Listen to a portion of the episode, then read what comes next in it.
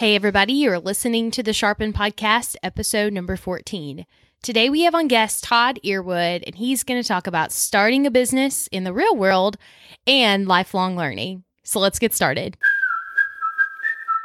Hey everyone, Kirby Green here. Thanks for listening to the Sharpen Podcast. It's the podcast for young professionals. Hey, do me a favor if you're not subscribed, uh, go ahead and uh, go in the uh, podcast app press subscribe, and that way the episodes are automatically downloaded to your listening device and uh, share with a friend that you think would find value in topics and conversations for young professionals. A guest today is Mr. Todd Earwood. Uh, excited to have him on. He and uh, I met um, as Murray State University graduates and uh, student government junkies. And so uh, I, have been able to uh, learn from him professionally throughout the years a little bit about Todd. He's a serial entrepreneur. I love that, who has built and sold companies in the software, telecom, and consulting industries. Currently, he's focusing his work on two ventures MoneyPath, it's a marketing consulting firm, and Half Court Ventures, it's an early stage investment fund. As CEO of MoneyPath, he leads a team of experts to help companies um, to marry the efforts of marketing and sales to grow revenue. The average client doubles their revenue during their tenure with MoneyPath. Pretty good odds there. As a managing partner of Half Court Ventures, he invests capital in artificial intelligence and software startups. Half Court has aggressively invested in over 30 tech companies in the last year and a half. Todd believes that you must never stop learning. He has spent more than $250,000 on himself and his team in the past three years with conferences, online education, business coaches, and seminars. The priority of learning helps him stay ahead of what's coming next and adds value to clients to identify new opportunities. While his mail arrives in Louisville, Kentucky, he has also built a strong network by spending time in Boston, San Francisco, and San Diego. He and his wife Janelle are the proud parents of a three month old baby. Here is my interview with Todd Earwood. Hey, Sharpen listeners, I uh, am very pleased, excited to welcome a friend actually that I have not spoken to in quite some time. Um, so, this is really fun for multiple reasons, but I'd like to welcome Todd. Um, welcome to the Sharpen podcast. Thanks, Kirby. I appreciate you having me. It's fun to be here. I uh, I connected with Todd. We are both proud Murray State alum, and yeah, go racers. So it was really fun to connect with him when I was a college student. He was one of the many people at that phase of my life that it was really great to learn from and to hear where he was and what he was doing. Some folks that can paint that picture of the opportunities that exist. But we'll get into that today, uh, just from those few conversations and from keeping up with each other, uh, thanks to the wonderful world of social media, LinkedIn, and the list goes on. I knew I had to have Todd on the podcast at some point uh, to talk about starting businesses and maneuvering change that comes with those and a whole lot more. Um, you're going to hear from today that Todd is also a lifelong learner. He's kind of been in multiple spaces. Um, throughout his career. And, uh, you know, he's a young professional himself. And so I think there's a lot to learn. Uh, but we'll just get started. Todd, tell us a little bit about who you are and your story and the things in life that get you fired up. Sure. So, um, thanks for having me. This is going to be fun. Yeah. I'm positive. Um, yeah, as Kirby said, my name's Todd Earwood. Um, I like to say that my mail goes to Louisville, Kentucky. I spend time really in four cities uh, San Francisco, Boston, and San Diego. And but my mail goes to Louisville, and, and we have a, a three month old baby. My wife and I do. So we are uh, at the time spending a lot more time in Louisville, uh, but we hit the road starting next week. So uh, I love I love Louisville. I love Kentucky. I grew up in Murray, where Murray State is. Um, but my backstory really is, you know, I, I think it's in three parts uh, of what's kind of shaped me and, and driven me in the direction that I've pursued was, you know, first is family, but not in the sense of most people. Like I'm the son of a Baptist minister, and my family was, of course, my the people I lived in the same house with, my brothers and sisters and parents. But I also had this massive church family. My dad was a pastor of a large church, and it's hard to quite understand unless you are a preacher's kid, or as we say, PK. If you're a PK, you know that there's like different expectations for you when you're That's right. Uh, I mean, and I always felt like when I was a kid, I didn't really appreciate this. I, I felt like I was being watched, but really, I had this whole community around me, and my family was far beyond who lived in my house, uh, which ended up being a huge thing of shaping me. Um, and that kind of led to, you know, the first being family, the second being mentors. Uh, my dad, when I was 15, told me I needed to go get a job, and I worked for an entrepreneur. And then he told me I needed to go work on a farm. Both of those jobs, manual labor, by the way. I'm not in an office. And he was determined that I was going to have manual labor jobs until I was 18. And I did. And then I got to work for two more entrepreneurs. And then I got to be, you know, the whole thing with student government and the university president and the board chair. And all that was like this whole mentoring element of my life that led all the way into my first job. Um, the CEO of the state's largest hospital company went to Murray State, just like we did. And when I found that out, I called him for 43 straight days until he finally 43 straight days. I've never heard this story. Keep Oh, going. Okay. Yeah. So Yeah. I I found someone told me he was. I thought I wanted to be in healthcare, and the and Murray State's president at the time was really guiding me in that direction as we were looking at my future options. And he said you need to go to a big hospital network to see if you're going to like it. And so I found out, ironically, in a Board of Regents meeting, that Norton Healthcare CEO was a Murray State grad. And so I found his information. Back then, I even faxed him. Email was less relevant. That shows you how long ago it's been. And uh, I called him and faxed him for 43 straight days. And then I got an email that said, "You have uh, 15 minutes on Thursday at 7:30 a.m." And Murray was three and a half hours. Is three and a half hours from Louisville. And I showed up. He gave me 90 minutes, and he said, "I don't have an internship program, but I'll create one for you. Uh, why don't you come back this summer?" And by that point, when I came back, they had fired the COO, and I literally sat in the executive suite of a 10,000 person company at 23 years old. And that's how I started my professional career. And I had these awesome executive mentors uh, until they told me I needed to leave, which leads me to my. They told me I was too fast, and the best statement ever was like, "Todd, if you continue to stay here in this big company, you're this." This one man said, "You're going to become slow and soft like us, and you don't need to do that. So why don't you go buy or build a business?" And that's the third piece of my story is like that led to practice. I view business as practice. I'm practicing. It's a series of problem solving, and I've been practicing and practicing and practicing and learning. And so I did. I, I they encouraged me. Literally, they said in six months we're going to fire you if you don't buy or build a business. And I bought one, and um, that started my career. And that was the last time I've held a job, so to speak. Has been that that was uh, 2003. Wow. Okay, so go back when you're sitting in the the E suite there, the exec suite. What what are you thinking as that 23 year old? Because there's the folks that are listening to this. I feel like everybody's could relate to that. What were your thoughts, and what did those you know? What did you do about that? Because I can just imagine a little bit of fear, a little bit of excitement, a little bit of what's going on. Yeah, I, I I was hunting, knowing that I had no discernible skills they could just go deploy. Um, eh, because I, I, especially on the non-clinical side of a healthcare company, there's essentially these two worlds. There's everybody over here practicing medicine, and there's non-clinical people, and so um, we were in the far minority. So uh, that a helped navigate a big, big company, but b it just set it up for how can I add value? How can I? That's every day I just try to think how could I add value, and I just one of the previous entrepreneurs I got to work for trained me this way. You do not sit still. If you can't, if you're not doing something, go find something to do. And so I took that kind of training to an executive suite where I had to wear a suit every day.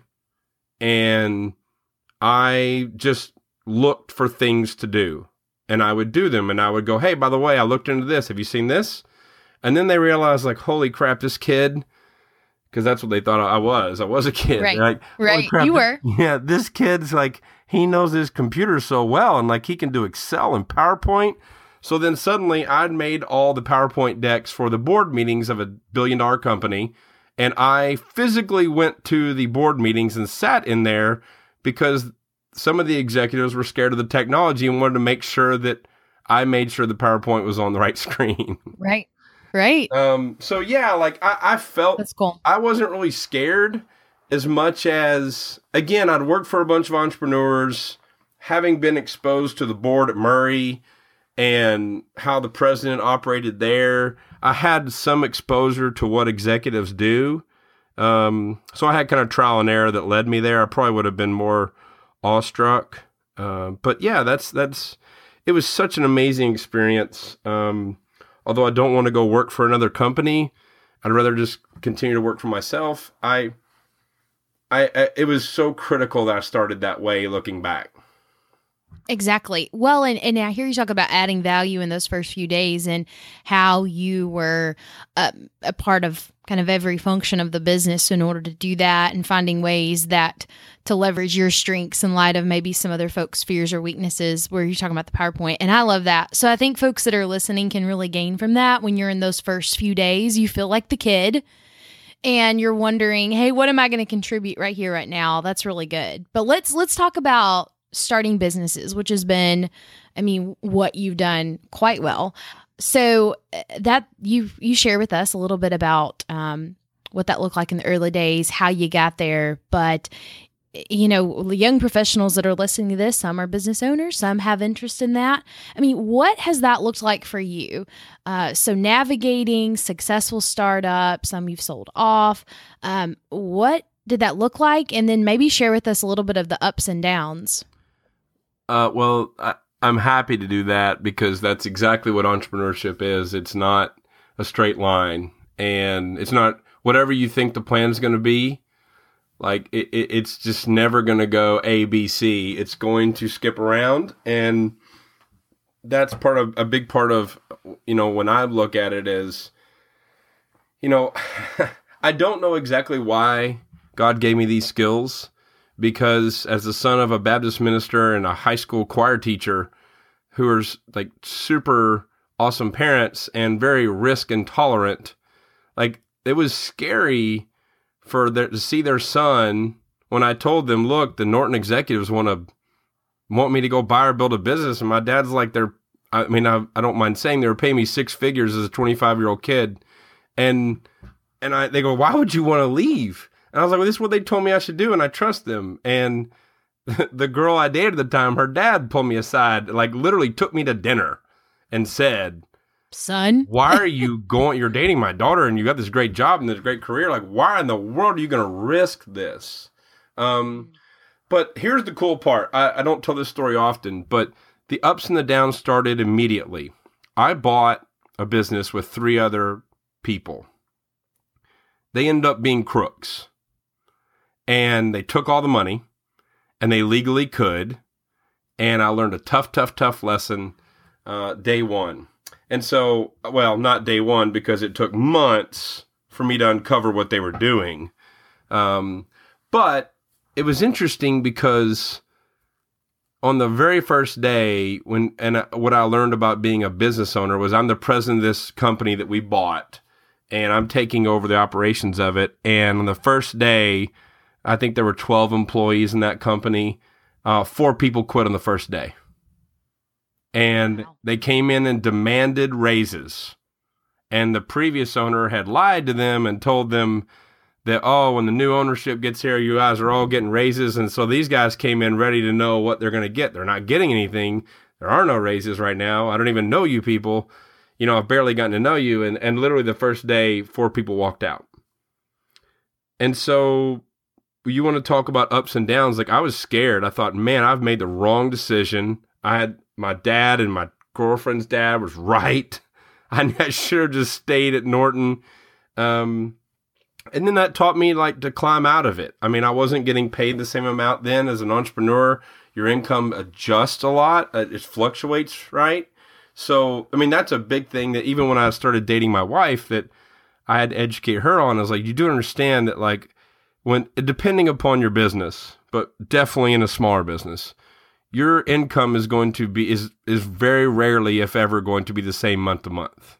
It's just not. Right. Cash right. flow when people pay you, new customers, old customers, whatever, it just adjusts. And so you have to be incredibly adaptable. So the ups and downs are, I got kind of kicked into the deep end of the pool on my very first day of owning a business. Um, and then months later, of course, I, I felt like I, someone was standing on top of my head in the deep end of the pool.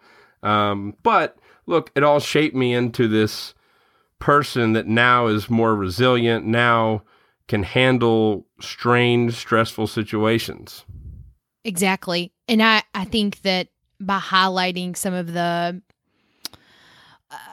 hey, this was a down in life, but you got to take something from it. You got to glean something from it because that's exactly um, I mean, you have a couple of options. You can, you know, check out and not ever face risk again or you can learn something from it and that that would lead to my next question so you're someone that has stood in the i guess in the in the have looked risk into the face and have decided to pursue i mean you kind of alluded to this talking about your background so when it comes to assessing risk i mean what are some of the practicals there uh, for someone that has taken a look at probably a lot of different businesses and has said yes and has said no and has said maybe. I mean, what would you say are some of those practical tips and insights you'd offer today? Um, think of so first of all, I should say I hate science. It's my least favorite subject. Uh, one of my large larger clients today is um, a science based technology, and I just don't, I'm just have little interest. That said, the one thing that I've learned about starting a business and ass- assessing risk is a, a, initial business or even a small business is nothing more than a series of forming hypotheses.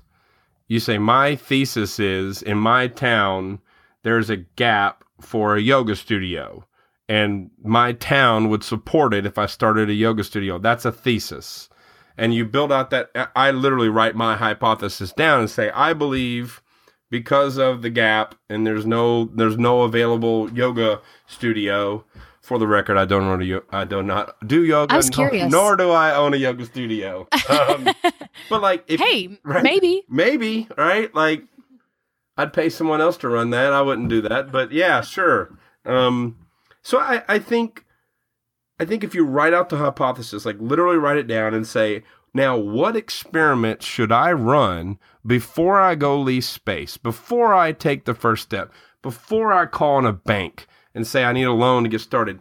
None of that. Like the very first thing is what can I go do? So in the startup world, they're going to call that customer validation. So the very first thing you're going to do is validate with customers. Now you need to go ask a lot of people, and it can't be your friends and family unless you have the most large friends and family in your service area that you're going to be having as customers, it's not that's typically a false signal because the people around you are going to tell you it sounds great. Yeah, I'd love to come. I'd love to come do yoga 5 days a week. And and the reality is right. they want to be supportive. But we need to ask strangers. We need to get in front of them. We need to go knock on doors, get out of our homes, talk to people and say, "Hey, I'm thinking about doing this. What do you think?" I go talk to other business owners still today. I seek out knowledge every day. Like, I'm not the smartest about every single thing. There's certain things I'm really good at, and the rest I'm just going to go find somebody who's great. I'm either going to ask them for advice or possibly pay them for that. So I, you know, I would go ask a gym owner, "Hey, I'm thinking about opening a yoga, yoga studio. Have anybody in your gym ever said they wish you offered yoga classes?" Like those are the kind of things that you validate very quickly and if the person says no, and you go, oh, okay, cool. Well, great. And then now go to the next place. But that's how I would get started. And I didn't do that at first, but I got trained later by people who've built and scaled uh, real companies. Is it's it's just a series of tests. Run another experiment. Run another experiment. Uh, you're just you have all these assumptions you're making, and you've got to prove them to be true or false. That's good.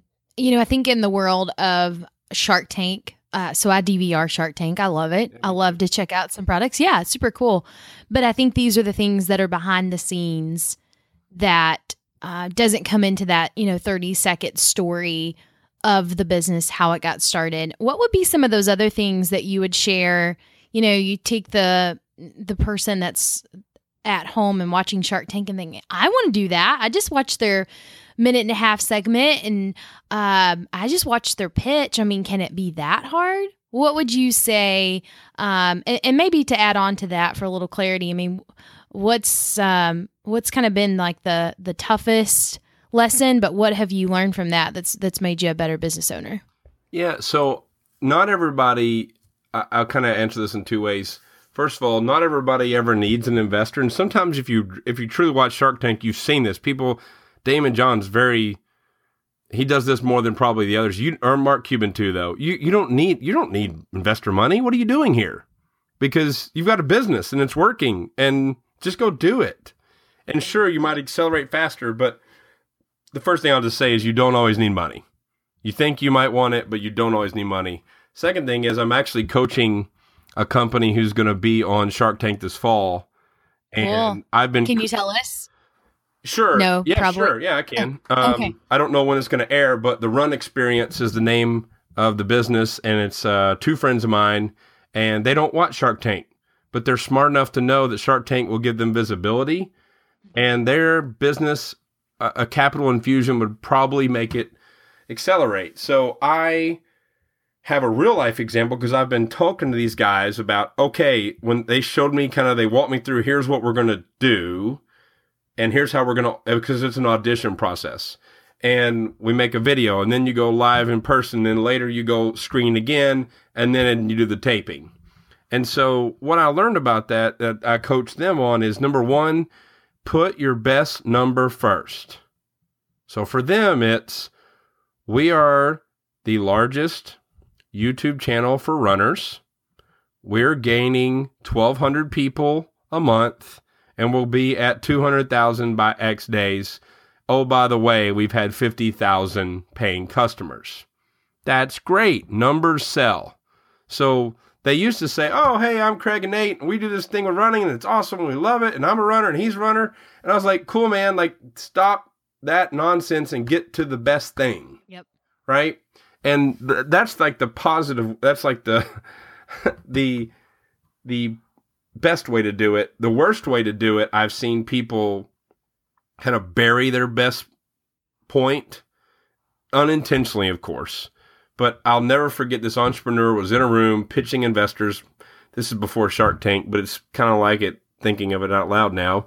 And this guy said, I got this thing and it's quite esoteric and it's kind of weird and he's walking through it and it's going to do this and I could be this and here's what my, here's my progress so far. So he started to say something good, but he, he was 10 minutes into the presentation.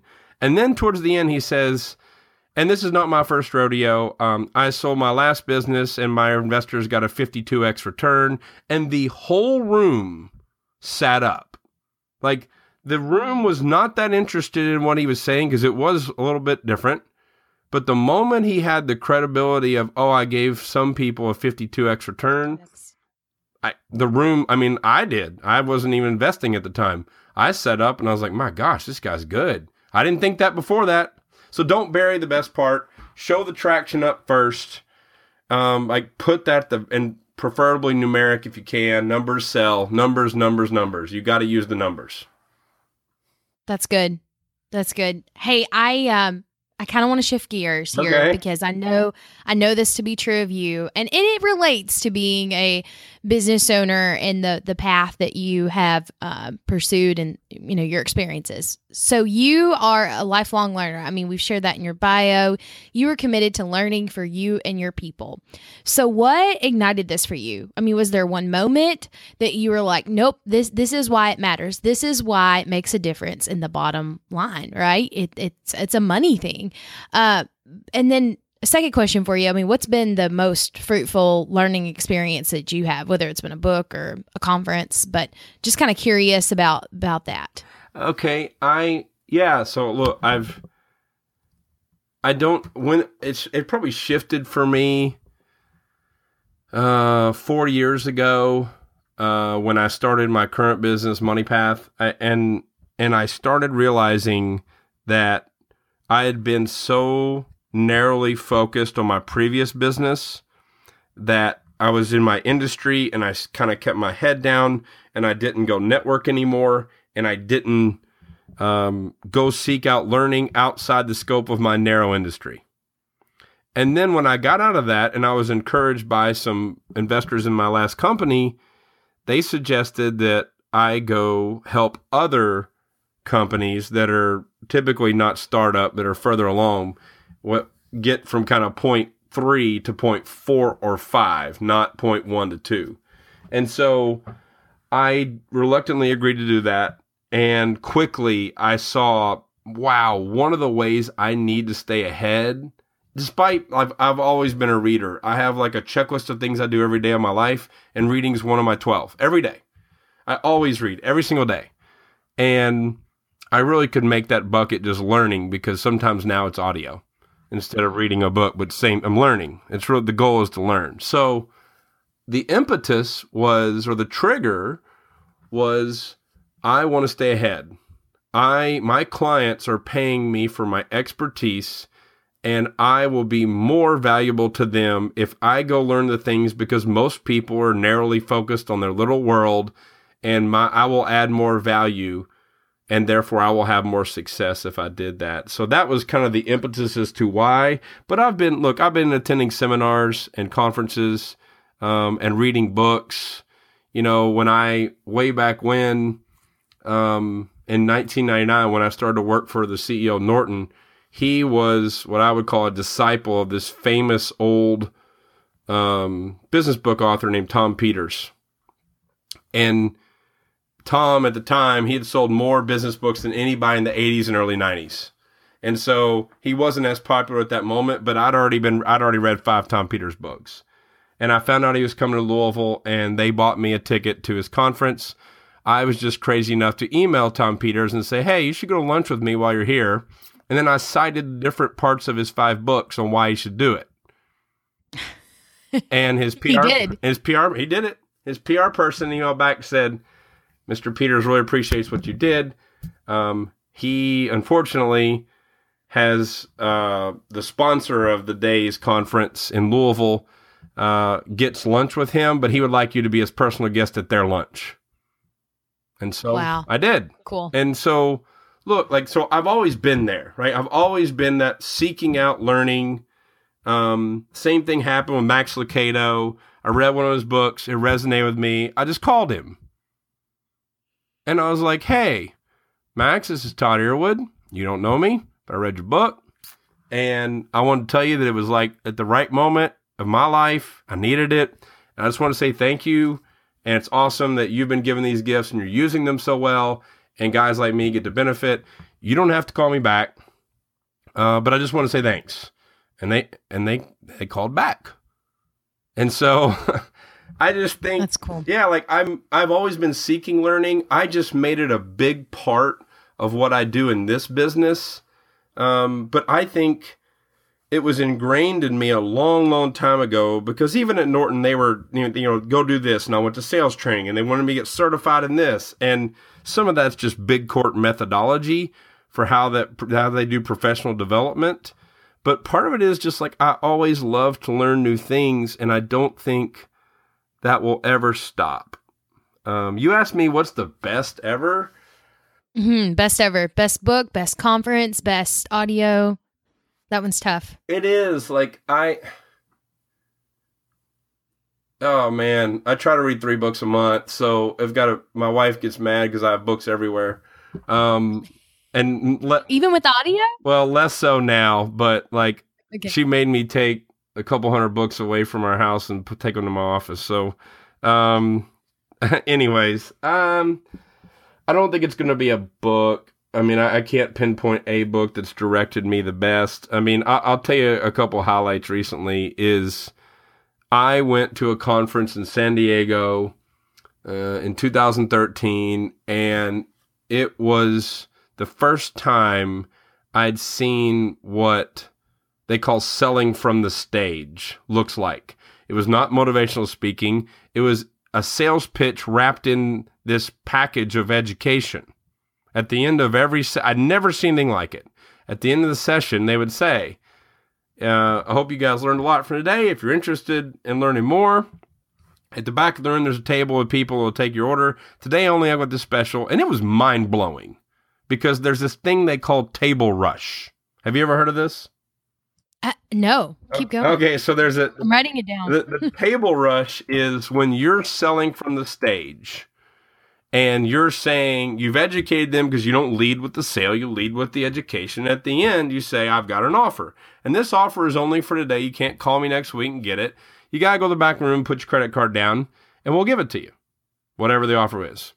And the rush is getting the goal of that person presenting at this type of conference is to get the people out of their chairs while he's still talking to go rush the table to get it because they always do things like um, the first 15 people who go back there are going to get the extra blank. And it makes people get up and run. It like physically run. It's the craziest thing I'd ever seen. So right. it wasn't probably the best by any means. And today, a lot of times I get turned off by that, but it was the most shocking thing I'd ever seen. Like, but I, the lesson I took away was this no one wants to be sold, but everybody wants to buy. And so, if you wrap that in education and do it in a genuine, not deceptive way, then you actually have a great chance of selling more but it needs to be wrapped in the package and presented as education. You don't have to have the hardcore sale at the end. But that was a fascinating, one of the most fascinating things I'd ever done at a conference. Um, again, I don't think it's something that I'd want to attend every month or year. Um, and then two years ago, I went to Tony Robbins and I paid a really big amount of money to be in the first 15 rows of 5,000 people and that was, was crazy. It it? Mm-hmm. it was crazy. Yeah. Look, I don't. The way I look at learning is I'm looking, read a book. I'm looking for that nugget. I'm listening to a podcast. I want that one nugget I can go test. I can go try. I can go practice with. And so Tony Robbins just dumped a bunch of nuggets on my face, and he did it in an entertaining and very high energy way over three or four days in a room that he kept at 55 degrees. Most people wearing coats and gloves and he does it on purpose. Every single thing ever is not only scripted but purposeful. The colors, the music, the organization of the room, it was unbelievable. And so, whether you think he's kind of hokey or you think he's awesome, I think there's a lot to take away from what he does uh, because it, it, it surprised me as a person who's sometimes um, you know leery of those things. I, I it was awesome. Cool.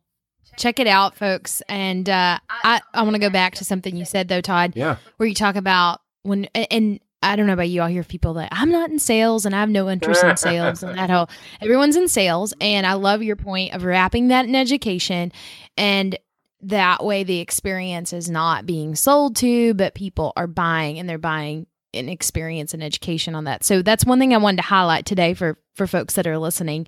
Um, and to your point about learning and staying ahead, um, there's a really cool episode where Doug Wilson came on and he talked about pursuing orthogonal experiences and accessing the frameworks of other people outside of the industry or even specifically the walls that we go to and how that can give us an edge and a leg up in the workforce. So check that one out, folks. Um, it's really it kind of just really piggybacks off of some of your points today. So I uh, I hate to cut our time short. Um, this has been good. There's been a lot of nuggets to your point mm. when you were listening to something to take away.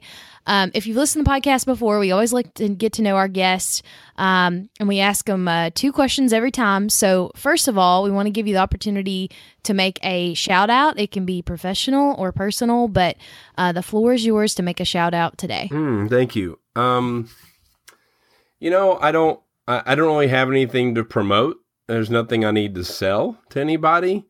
Um, if you want to see, like, I think video and audio, non text deliverables, multi- mediums, right, are so hot. Like, go check out the Run Experience on YouTube, and you're going to see some guys lead with education in such an awesome way that I'm a believer that everybody has that inner knowledge that of some maybe it's something small maybe it's some bit something big that serves a lot of people but everyone has expertise and you should be sharing it.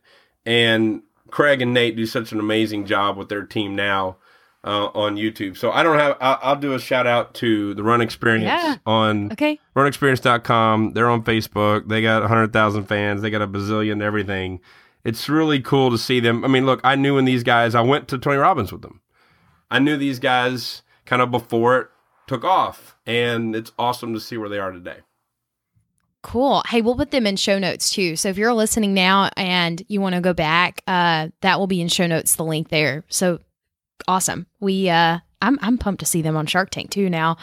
Uh yeah, yeah. Hey, another question for you. Kind of maybe answered this already, but we'll give you opportunity. We always like to find out a game changer. So it can be a conversation, a food item, um, in uh, an article that you read. But what has been something lately that's been a game changer for you um, that shifted your path in another direction? It needs to be recent.